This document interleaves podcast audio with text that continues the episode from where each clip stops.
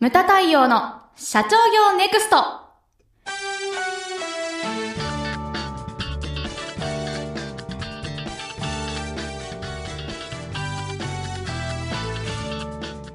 ムタ太陽の社長業ネクストは1965年創業以来一貫して全国の中小企業の経営実務のお手伝いをしてきた日本経営合理化協会理事長のムタ太陽による次の時代を切り開くビジネスリーダーのための番組です。社長やリーダーが知るべきキーワードや考え方書籍社長の悩みなどリスナーの皆様からの質問に毎週お答えしながら日々の仕事や中小企業の経営にどう生かすべきか明快な切り口で解説します。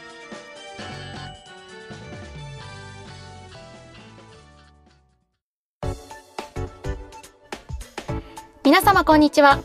ムタ太陽の社長業ネクスト番組ナビゲーターの奥脇彩です。太陽さんよろしくお願いします。はい、よろしくお願いします。いや太陽さん最近花粉がすごいですね。いや、本当もう今回はお互いズルズルで、ズルズルではいはいリスナーの皆さんリスナーの皆さんには申し訳ないんですけれども、申し訳ありませんが、はい、では早速進めたいと思います。はい、えーそしてなんとですね、今回は第1号のお手紙が来ました。来ましたねはい、ありがとうございます。ありがとうございま。す。では、えー早速ですね、読ませていただきますね。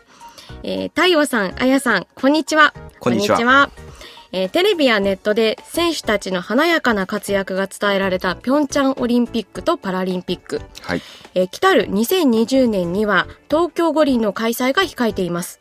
えー五輪開催に向けて競技場や各種施設、えー交通機関の準備がされている昨今、人、物、情報、交通と様々な流れに動きがあるように見えるのですが、太陽さんのお考えになる2020年東京五輪を迎えるにあたり、注目している動きがありましたらお聞かせください。よろしくお願いいたしますというお手紙ですが。はい。はい。これ、あれですね、まあ、はい経済効果についてですね、ええまあ、いろいろこう言われてる部分あります。はい。で、これ、7兆円とか、ええまあ、32兆円とか、言ってうる、んあれによってですね、経済効果様々、そうですね。い。はい、あの、あるんですけれども、はい結局のところですね、え未知数なんですよね。うんで、まあ、終わってみて、締めてみて、プラス、これは間違いないと思うんですけれども、うんうんもちろんこの報道では出ないマイナス部分っていうのはええ私はあると思うんですよ。はいはい。例えば、まあ、経営者目線で言ったらですね、例えばこう、東京、いろんな施設ありますけれども、ええ我々、まあ、気にしているところで言えば、こう、うんビッグサイトが、ええあの、開催期間中、当然使えないわけですよね。はいはい。メディアの拠点になったりですとか、ええそういったことが言われております。なるほど。それからですね、ホテル。はい。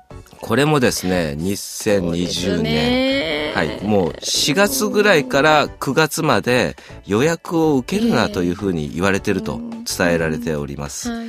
あとはですね、まあ地方の会社の、はいまあサラリーマンであったり経営者の方がうん新幹線乗って東京に来るのも、え例えばチケットが取れないとか、それから宿泊が取れないとか、はい。あの、冷静になって考えてみると、この間、まあ、仕事できるのかと。まあね、経済効果的に言ったら、東京よりも、はい。まあ、地方でやった方が、プラスの部分が大きかったんじゃないのかなと。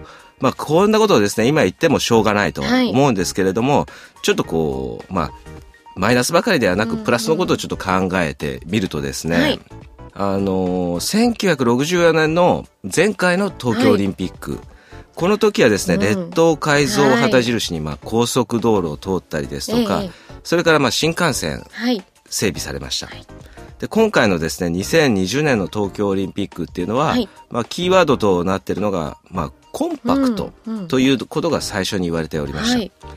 でですねこの中で僕は3つのキーワードがあると思うんですよね。はいあの一つがはい移動、移動、それから二つ目がスペーススペース。それから三つ目がですね食だと思うんですね。はい。この三つというのが、ええあの便利にもっと便利になるのではないかなと。例えば、この間ですね、私、インドネシア、ジャカルタに視察で行ってきたんですけれども、まあ人口密度で言ったら、東京に次ぐ世界第2位の人口密度なんですね、うんジャカルタというのは。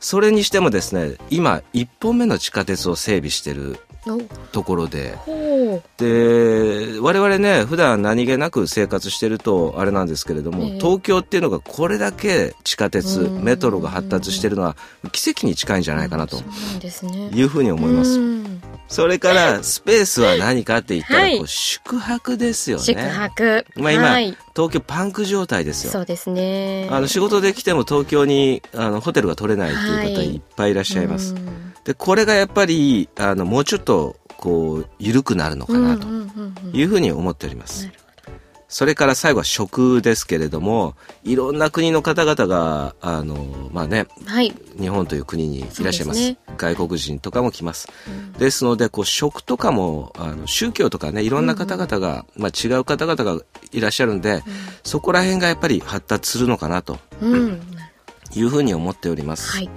まあねあのイスラムの方とかね食べれないものとか、豚肉が食べれないとか、ね。ろいろあります。はい。でここ数年で急速にですねやっぱりハラールとか発達しましたけれども、これがもっともっとやっぱり発達していくのかなとうんいうふうに思います。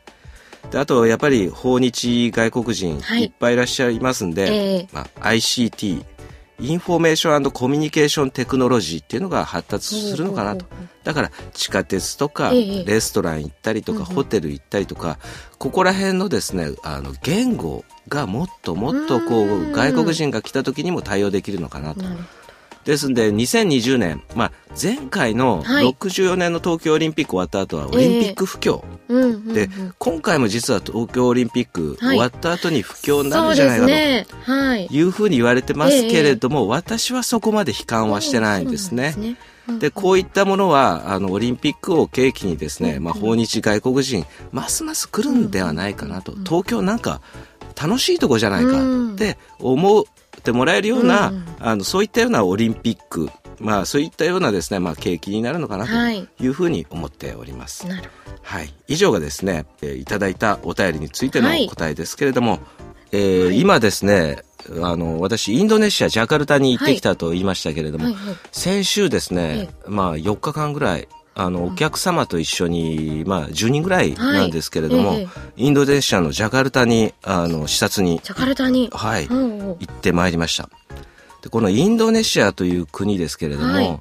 あの、意外と、こうね、うん。バリ島とかは皆さん観光で行くんですけれども、なかなかですね、まあ、あの、行ったことがないっていう人結構そうですよね。経営者でも多いんですよ。はい。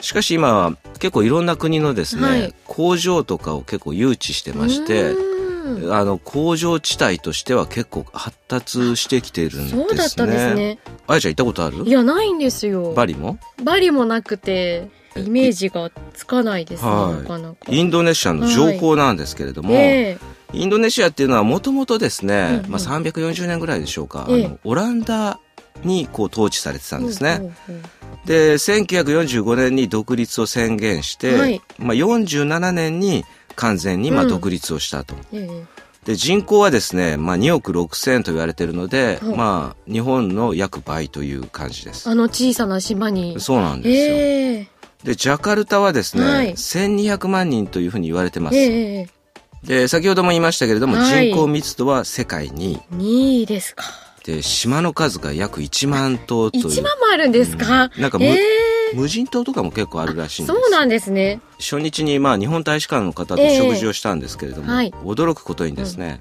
国勢調査みたいなやつ、はい。日本でいう国勢調査みたいなやつをやると、ええいまだにですね、はい。新しい民族が見つかったりするらしいんですよ。未開の地がまだあるんですね、そんなような土地らしいです。ほうほうですので、だから、人口といっても、はいカウントされてない人いるんじゃねえかみたいな。だからいいか、いい加減なね。ええまあね、インドネシア語で言うと、キラキラっていうらしいんですけども。キラキラキラあ。キラキラ？うん。ええ結構だからね、あの、言ってるメンバーで流行りましたよね。みんなでキラキラ、キラキラ言ってましたけど。まあなんか大体とか適当とかそういうのをキラキラって言うらしいんですよ。ええだからこの人口もキラキラだと。キラキラなんですね、はい。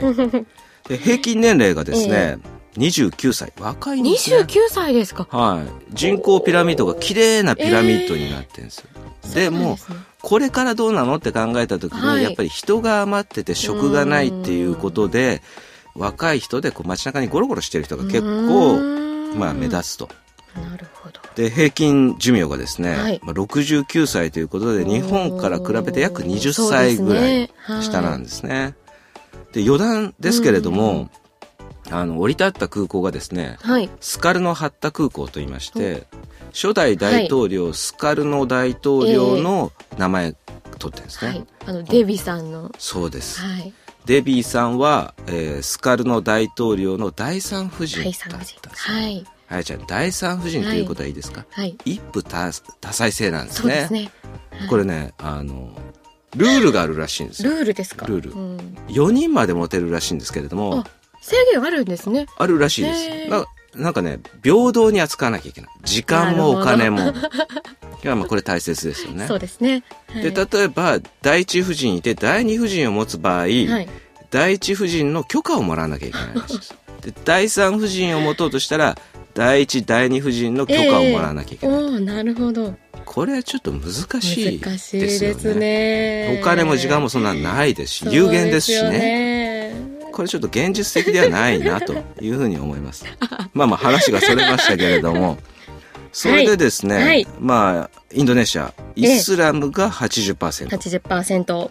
はいでこれ日本とですね、うんやっぱり仕事で行ったんで対比してみますと、日本という国は戦後段階を経てこうんう発達してきたじゃないですか。そうですね。はい。で東南アジアの国って、うん。日本人でね行くとよく言うのが、はい。あれは何十年前の日本の姿だねっていうふうな話をよく言いますけれどもはい。違うのがですね、うんうん。確かに街並みは何十年前の日本かもしれないですけど、みんな iPhone 持って歩いてなるるんですよ。ほど。で我々はですね、ええ。こうジャンピングビジネスというふうに言ってたんですけれども、日本よりも発達してる部分っていうのが結構目についたりするんですね。例えば、ウーバーって、まあ何回か前ええのポッドキャストにも出てきましたけれども、ああいったこうバイク版、ウーバーのバイク版があったりですとか。うんうんで、インドネシアは、あの、ジャカルタ交通渋滞激しいです。ええだから、こう忘れ物を取りに行く職場から 2時間かかるわけですよ。そうですね。で、はい取りに行って帰ってきたら4時間ですよ。もう仕事終わってます。ですんで、そういう時に。はい、あのーゴジェックとかグラブとか、2つのですね、バイク版のウーバーがあるんですけれども、こう忘れ物をしたら、取ってきてもらうとか。へえ。